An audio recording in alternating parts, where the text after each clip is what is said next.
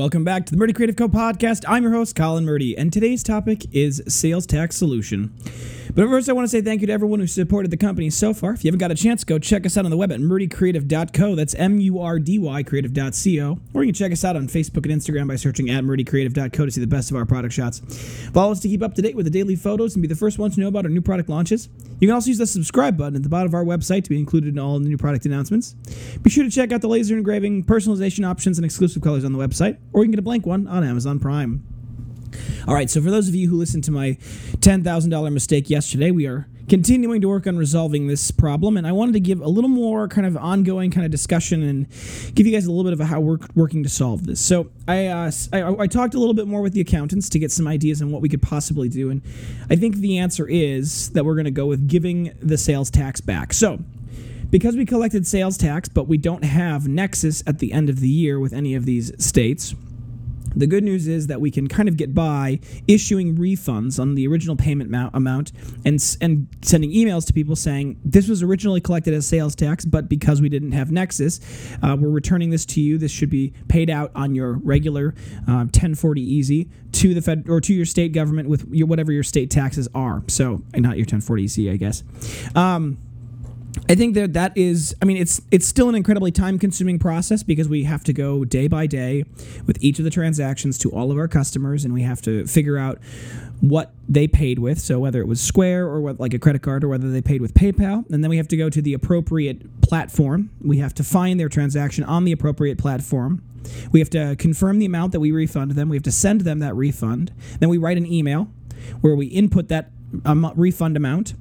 And we then send that back to them and send that email to them with the details of how much we refunded them. And we have to do this with each and every one of our customers. So that is, of course, very, very time-consuming and kind of complicated, but that's what we have to do for 2018.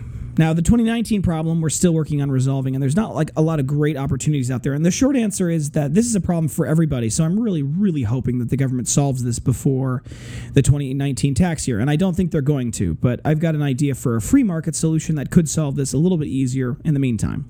So, for example, what we are going to be doing for 2019 is we are not collecting sales tax for 2019 until we have to. So we're going to be tracking our sales for each of the different states, and then what we're going to do quarterly or monthly, we're going to review that with our accountants and say, okay, we're getting close to nexus in these several states.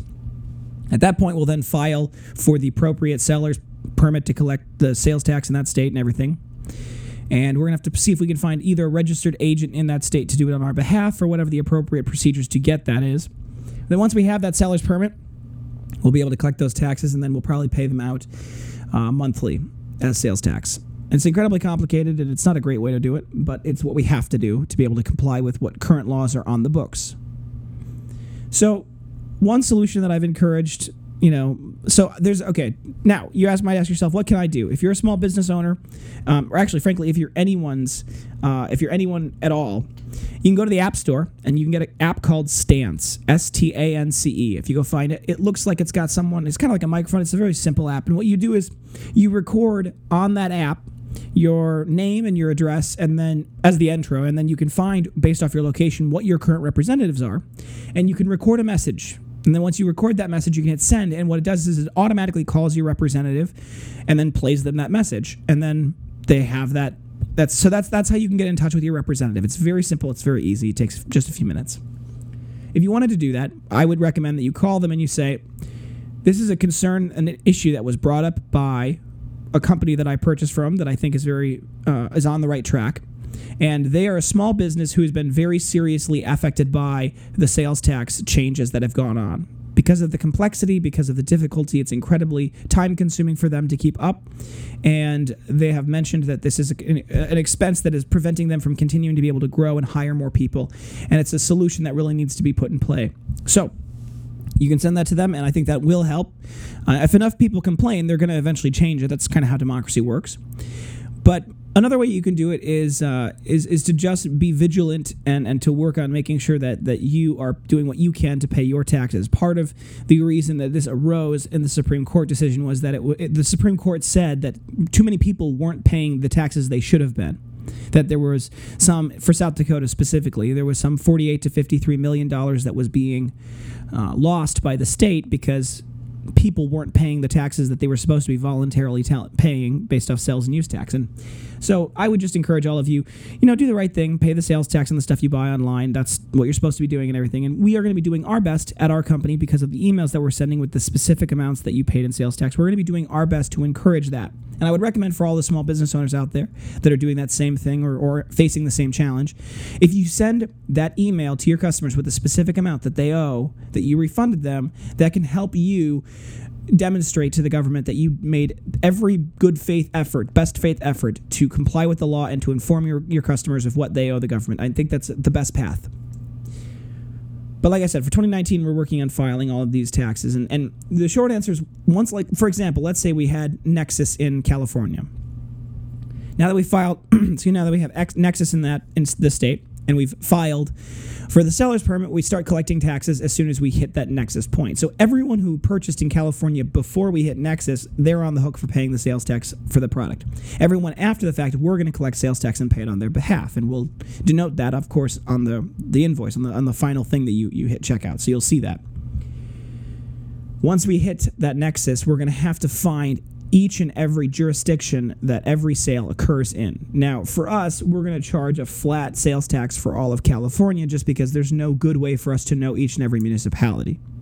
Now, each municipality may have an additional tax that they've levied on their people, so we're going to have to get good at knowing what those are, and we're going to have to go pay those as well, and that's just going to come out of the profit margin. There's just no way to calculate it otherwise. So that's incredibly time-consuming, expensive, and it's going to be a huge problem for us. And I'm perceiving tens and tens and tens of thousands of dollars, if not hundreds of thousands of dollars in compliance costs next year, and that's not going to be good for us. Because that's money that we otherwise would spend on launching new products, bringing on new people, and it's kind of a made-up problem. They just took something that wasn't a problem, and they made it a problem.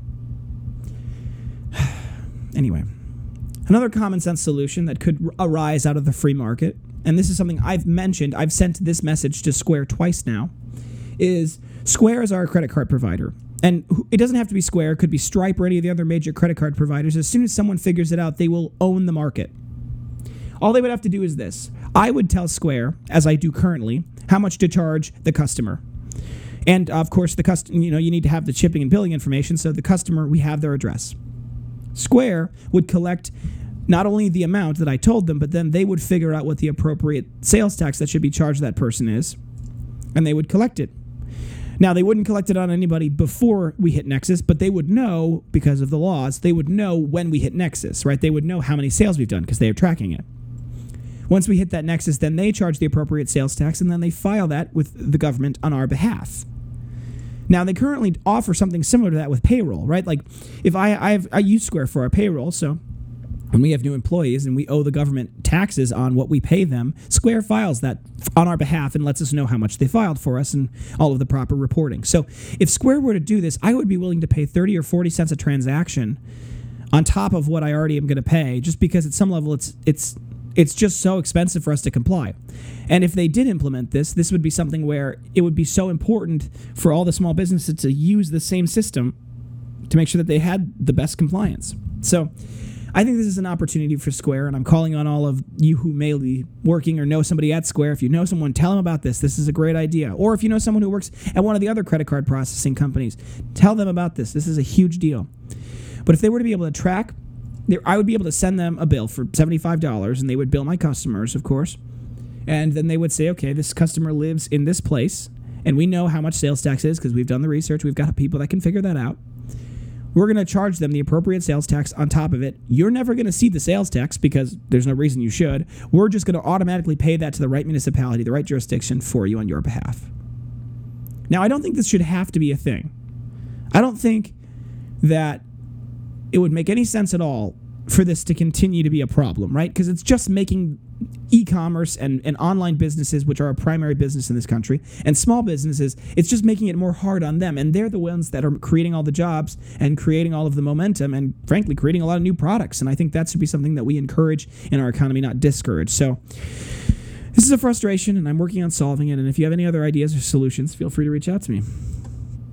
All right, folks, thanks for tuning in today. Be sure to check back in tomorrow for our next topic, and don't forget to check that subscribe button below to be sure to get the latest podcast right away. If you have any questions or concerns about your leather binder, please feel free to contact us on the main page of our website at murdycreative.co, or you can reach out to us via email, text, direct message, all the usuals, and I'll do my best to get back to you as soon as possible, but I do appreciate your patience. If you think I deserve it, a good review can go a long way to help us grow our new community, and word of mouth is still the best form of advertising, so please tell your friends.